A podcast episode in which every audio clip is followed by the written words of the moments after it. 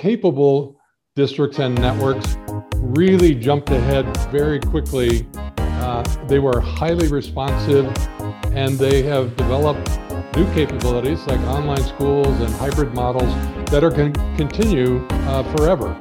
So I think where we're going to see the biggest reduction of friction is maybe not in the K-12 system, but the way K-12 um, intersects with both higher ed and workforce.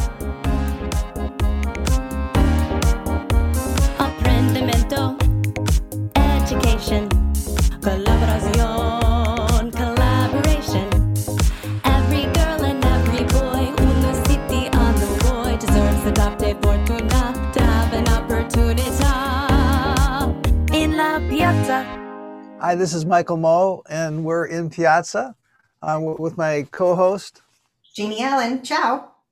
Ciao. It's our pleasure to have Tom Vander Ark, who is a leading advocate for innovation and learning.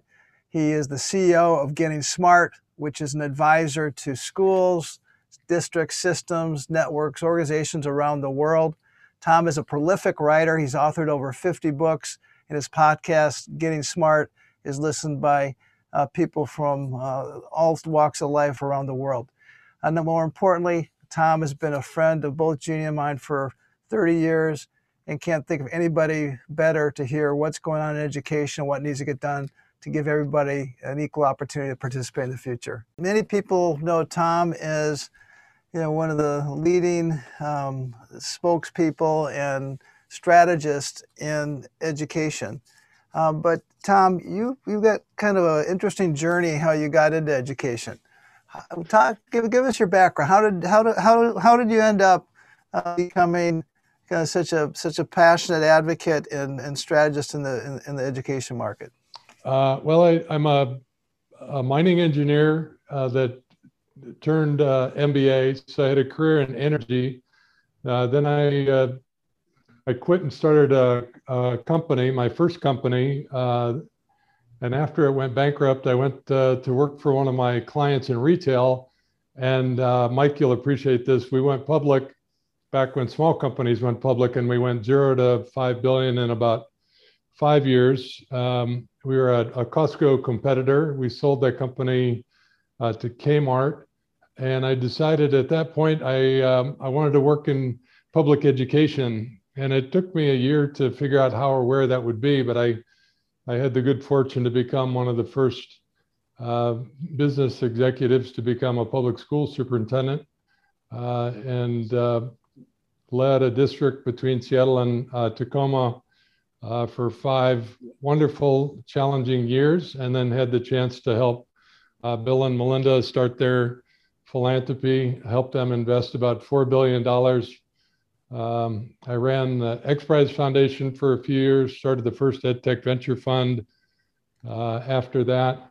And for the last uh, 10 years, I've been working uh, with my family uh, in a, an advocacy and advisory firm called uh, Getting Smart. So I've, I've sort of come at this uh, education change um, Gordian knot from a lot of different angles over the last 30 years. And you've had such a unique path, Tom. I remember hearing about you as a superintendent, then reading about you as head of education Melinda uh, and Bill and Melinda Gates Foundation, and thinking to myself, oh, he's going to be the biggest stiff in the world. He's probably a big system guy, blah, blah, blah. Tom Vander Ark, everybody's so enamored with him. I bet he doesn't have a reform minded bone in his body. And then I meet you and I fall madly in love because I'm like, how does a guy who's head of a superintendent, you know, big superintendency and then working for a rather like, okay, fairly traditional foundation, let's just call it that, um, think so uniquely and innovatively. And I think that's what really has struck me as we read your incredibly fun and pungent writings and your books. And when you talk about it, you don't seem to have any fear or um, hesitate that there's something bigger and better out there than even what we're talking about today. I appreciate that, Jeannie. Um, I do, I'm certainly an advocate for innovation because I know we can do much better for almost all kids, uh, particularly in, in here in America.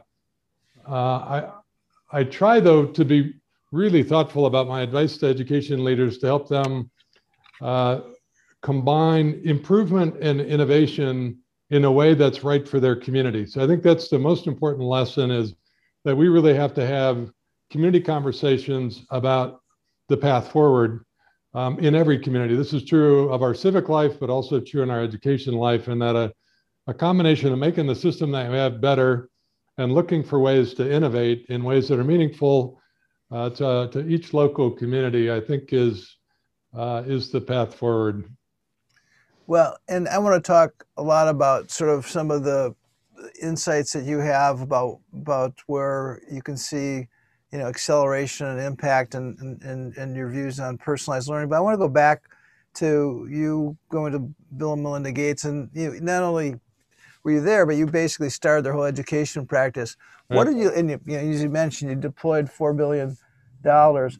What were some of the great takeaways that you had from that? What were you know? Yeah. What were some of the lessons learned? Well, the, Yeah. yeah, Mike. The the top line is super simple. Um, we, we spent two billion on scholarships, and that works about as well as you would expect. It's not a it's not a high ROI, but it is a direct service program.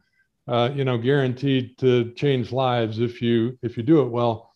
The other two billion, we spent a billion creating new schools and a billion trying to fix about 800 of America's worst schools, and uh, the former worked a lot better than the latter.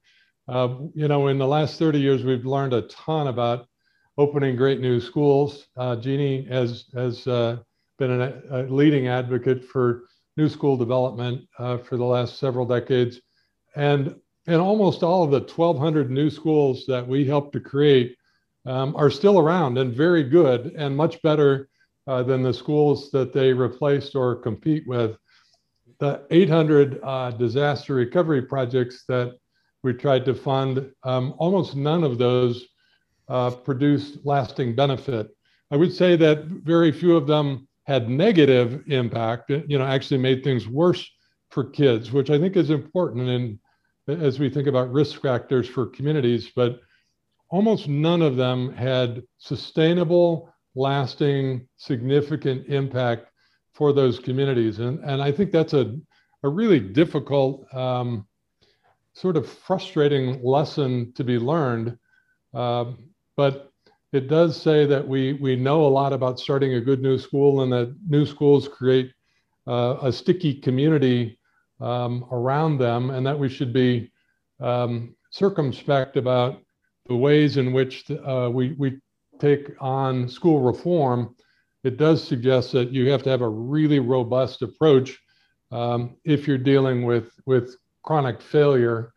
Um, and that chronic failure is often not just uh, a school, but it is a, a, community in, in crisis. And it suggests that you need a really, really uh, robust approach um, again, I, I, it's made me even more excited about some of the new school development we've seen recently. Uh, we'll talk more about micro schools and nano schools and and why I'm so excited about that. Part of it is, Mike, just my experience with how really difficult it is to uh, to turn around a school that's failing on every dimension. Let's let's let's jump into micro schools and how you see them having a macro impact. I mean, what what's sort of the so what, what are you seeing there, and what what, gets you? Uh, yeah, ex- it's exciting because there's a couple different ways to win. One is you can very quickly create new options that just in and of themselves can be very valuable uh, for a group of learners. And in the you know in the old days, when we're a if you're a school superintendent, you have to think in terms of uh, five or ten years to develop a new school. You have to plan for it and run a bond and acquire and build and uh, you know you won't see a graduating class for 10 years. A micro school you could open next week. Uh, you can lease space and um, and and create very very quickly. So it's it's a way to be nimble uh, to produce options that can be valuable uh, for groups of learners long term and then number two it can be a great way to kickstart innovation within a system. Um, I, I, was just talking with Pat Deklotz uh, from Kettle Moraine, a, a, Milwaukee area school district today, Uh, great example of a suburban community where they created three charter high schools inside a traditional school that really kickstarted uh, an innovation process in their district. So immediately created some very cool options for a group of kids. And now half of the students in that school go to one of the micro schools, and the other half of the school has been fully transformed. So that's a great example of uh, option number one, which is a micro school that serves a need, and then the added benefit of kickstarting innovation inside a system. Uh, the third benefit is that micro schools can uh, be taken to scale in a variety of ways, particularly by networks. And I'm excited about some old networks of micro schools like Big Picture Learning and some new networks of micro schools. One is Teton Science School. They're creating rural uh, micro schools. And I'm super excited about the potential for thousands of communities to open new schools.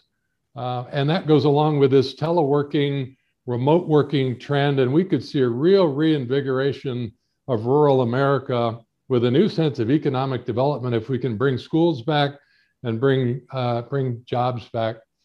I'm excited by uh, some, some nano school networks like Prenda in Arizona, very exciting uh, program that allowed parents to create very small schools of five or 10 students in their home or in the, in the community. And suddenly during the pandemic, uh, Kelly Smith developed almost 200 uh, of these little nano schools. So those are a couple of the reasons I'm really excited about nano, uh, micro schools and nano schools.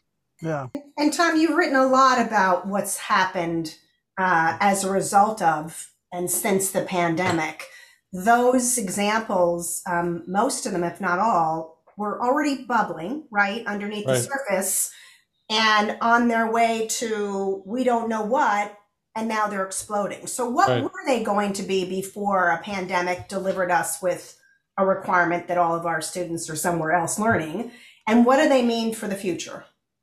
Yeah, it's a great question, Jeannie. I, I think, as Mike uh, well knows, the pandemic had this interesting effect of accelerating almost every trend. It's like we jumped ahead uh, three or four years on many different trends. On some fronts, that's great.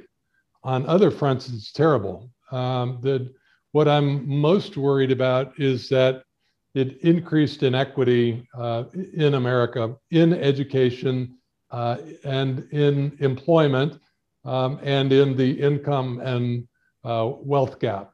So um, I, I, continue to be very worried about that, but I am excited that um, that ideas like uh, Prenda were supercharged by uh, the pandemic. I am excited that um, capable districts and networks really jumped ahead very quickly.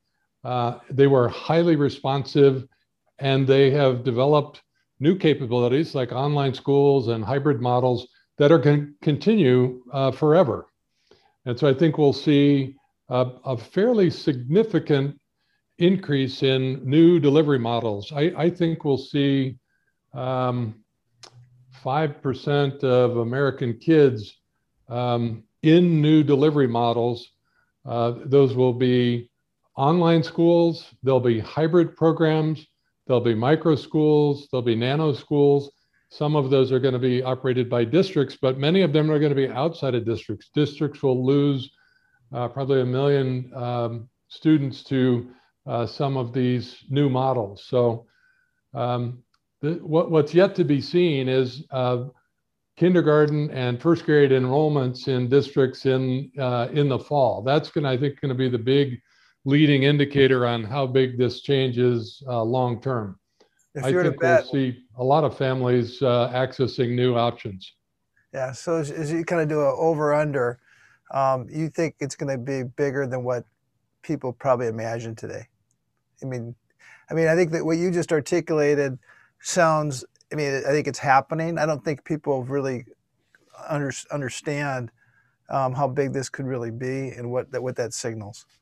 I, so, I, I, I, do think it, it will have a bigger, uh, more significant impact than most people um, suspect right now.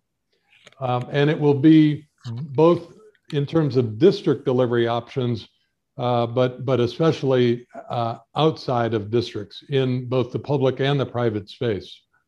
So when you talk about you know the different impediments to get people and communities and schools and teachers, parents, students, the, the resources, the, the, the courses, the, the, the education programs that they need, you know, I, I, it's really friction. You know, it's friction in, in, the, in the process. What do you see as being the best way to remove friction, or what are the things that can be done to remove friction to see, um, you know, to see this progress that everybody would love to see? Yeah, that's a great, great question, Mike. Uh, friction is a nice way to think about what we have in the system, right? It's uh, this crazy Gordian knot that is uh, uh, bound up between um, local agreements ensconced in state policy, ensconced in federal policy. Uh, so it's it's friction inside a big knot. Um, and Mike, that's part of why I, I'm seeing innovation happening outside the, the public delivery system. We've actually seen some charter operators in California step outside the public system and open private micro schools because they're so frustrated with the friction inside the public system. So I think we're going to see more of that low cost private schools in this country as well as in um, in in Africa and and India. I think we'll see a lot more um, dual enrollment um, and new pathways, not only to, to traditional higher education, but earn and learn ladders directly into employment. So I think where we're going to see the biggest reduction of friction is maybe not in the K 12 system, but the way K 12 um, intersects with both higher ed and workforce. I um, like portal schools, for example. Portal is a great example. Um, it was built on the Da Vinci model and a partnership with Southern New Hampshire University. Learners can get a, a bachelor's degree with their high school diploma at either Da Vinci or at Portal starting um, in, in the fall. And that's a terrific option. I think uh, we just talked to IBM a couple days ago, and they're doubling down on their P-TECH support. P-TECH is a high school model that combines community college plus high tech work experience. Uh, I think we're going to see more and more of those. Uh, we started that at the Gates Foundation in 2002, the Early College Initiative, and it's been slow and steady, but I think we're going to see um, a, a, lot more of that in high school because I think America called BS on higher ed in about 2018, and the pandemic just made that worse. I think, um, as Michael Horn said in his most recent podcast with uh, Jeff Selingo, um, value is the real uh, watchword for higher ed uh, in the in the next few years. And so these new models that connect high school and college and um, high school and earn and learn ladders, where you can step straight into uh, a, an intermediary that gets you ready for um, high tech employment. I, I'm very excited about those models in the way they're reducing friction in, in talent transactions. You know, speaking of value, Tom, I think that everybody listening out there would agree that um, this is a year like no other in terms of what parents have seen. No one expected parents to awake from their slumber if you're a suburban parent, no offense, but most of us were and have been pretty happy, go lucky uh, urban parents are saying, see, told you. Uh, are we going to see those forces continue to challenge the value of traditional open the door? There goes Lily. She's going out to her little school that she's assigned so. to. I think so, Jeannie. Um, we're, we're, certainly going to see some snapback uh, to to something like normal, but uh, I'll tell you, I I think parents are going to be more involved than ever long term. Uh, we just talked to Brian Gray from Remind, and he's one of the communication uh, tools that just saw an immediate spike um, at the at the beginning of the pandemic, and now that parents have had a chance to sort of see inside the the classroom, I think they're going to be. Uh, I think the majority of them are going to be more involved. uh, and more discerning about the choices they make uh, long term. I think that's a good thing. I agree. I totally agree. So, Tom, you've been a champion, an early champion on uh, for personalized learning, and you know, and you know, the pandemic again, I think accelerated a lot of trends. What what have you seen with personalized learning, and how do you look at the future of that? Yeah, that's a great question. Um, uh, you know, 10 years ago, uh, 15 years ago, I, I, was really excited about um, blended and personalized learning and incorporating um, adaptive software tools um, and learning stations. Yeah, and most districts had adopted those, and and uh, many were able to take advantage of that personalized learning infrastructure during the pandemic, or it would have been a lot worse. You know, if the pandemic had happened 10 years ago, it would have been much, much worse uh, because most districts had some degree of, of blended and personalized learning in place. But Mike, what, what I, I believe the next step is, um, is to combine those individual skill sprints where you're trying to get better at reading and math with community connected project based learning, where we, in, instead of a focus on short, um, easy, right answers, uh, to do more long hard, authentic work where you learn to build uh, leadership, problem solving, uh, and a sense of agency. Uh, I think those are the most important skills uh, in the world uh, today that you be able to walk into complexity with the humility to understand this is new, it's different, it's complicated, but the confidence of design thinking to know uh, what to do first. So I'm hoping we see more of those community connected uh, projects in, in more schools in the fall. Tom, you, you give a talk about the, and I won't get the name of the title, the title right, but the concept of the graduate, you know, kind of the graduate of tomorrow. And I think it kind of gets to some of those points about, you know, what's the skill set that they need to have as they go into the world. Talk about that a little bit. Portrait, portrait of a graduate, right? That's it. That's it. Yeah, I'm I'm really excited that uh, thousands of districts around the country have had this conversation with their community, and uh, many of them have have leaned on Battelle for Kids and their Portrait of Graduate.org. Great site, great gallery of, of success. What that's led to is that communities have described a broader set of aims for what school success looks like. It's not just reading and math, but it is uh, the the personal management, your relationship, your collaboration, your problem solving. Um, so so I'm excited about that.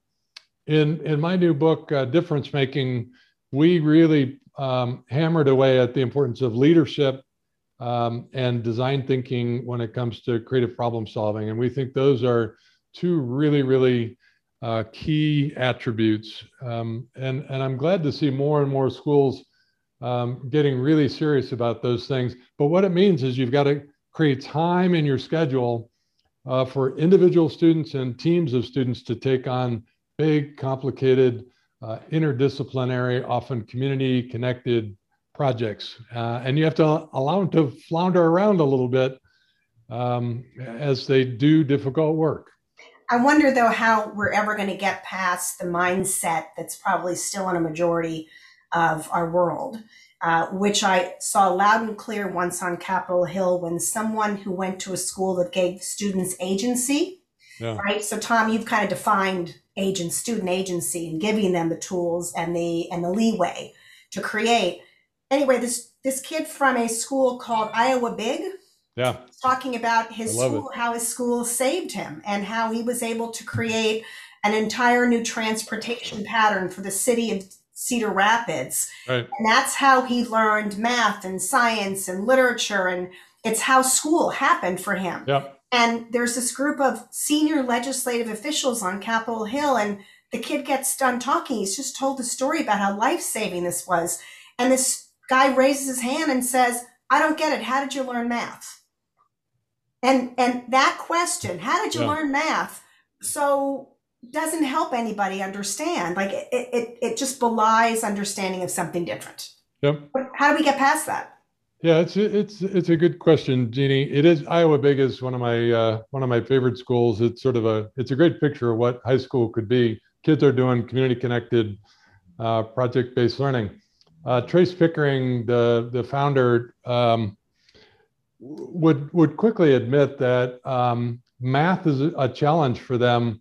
Uh, not so much um, probability uh, statistics and uh, data science. They have a pretty easy time incorporating that into their projects, but the traditional uh, path to calculus uh, is more difficult. And so schools like Iowa Big and, and project-based networks like New Tech Network will usually uh, do math not as a um, project-based but problem-based with, with shorter cycles.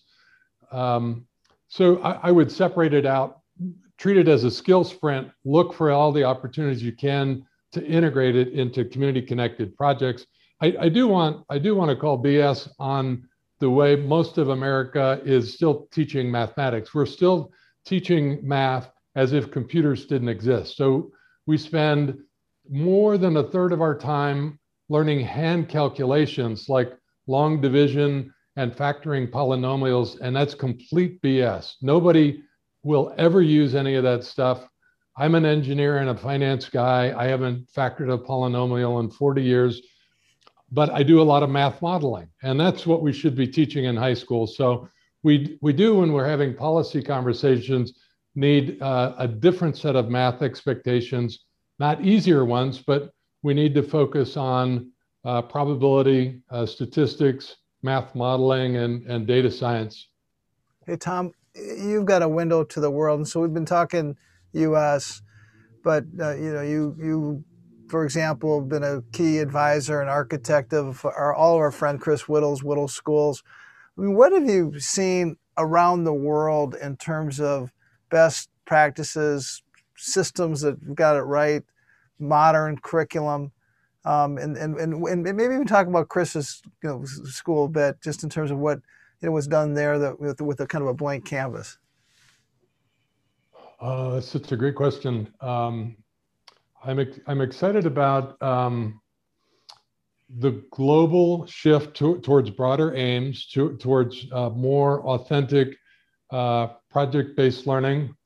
Um, we worked with a, a, group of schools in Singapore on this over the last seven years, and they went from you know some of the best test takers in the world to some of the best um, critical thinkers and and problem solvers uh, in the world. We've been working with schools in the Czech Republic uh, that are um, on that same journey of um, community connected project based learning.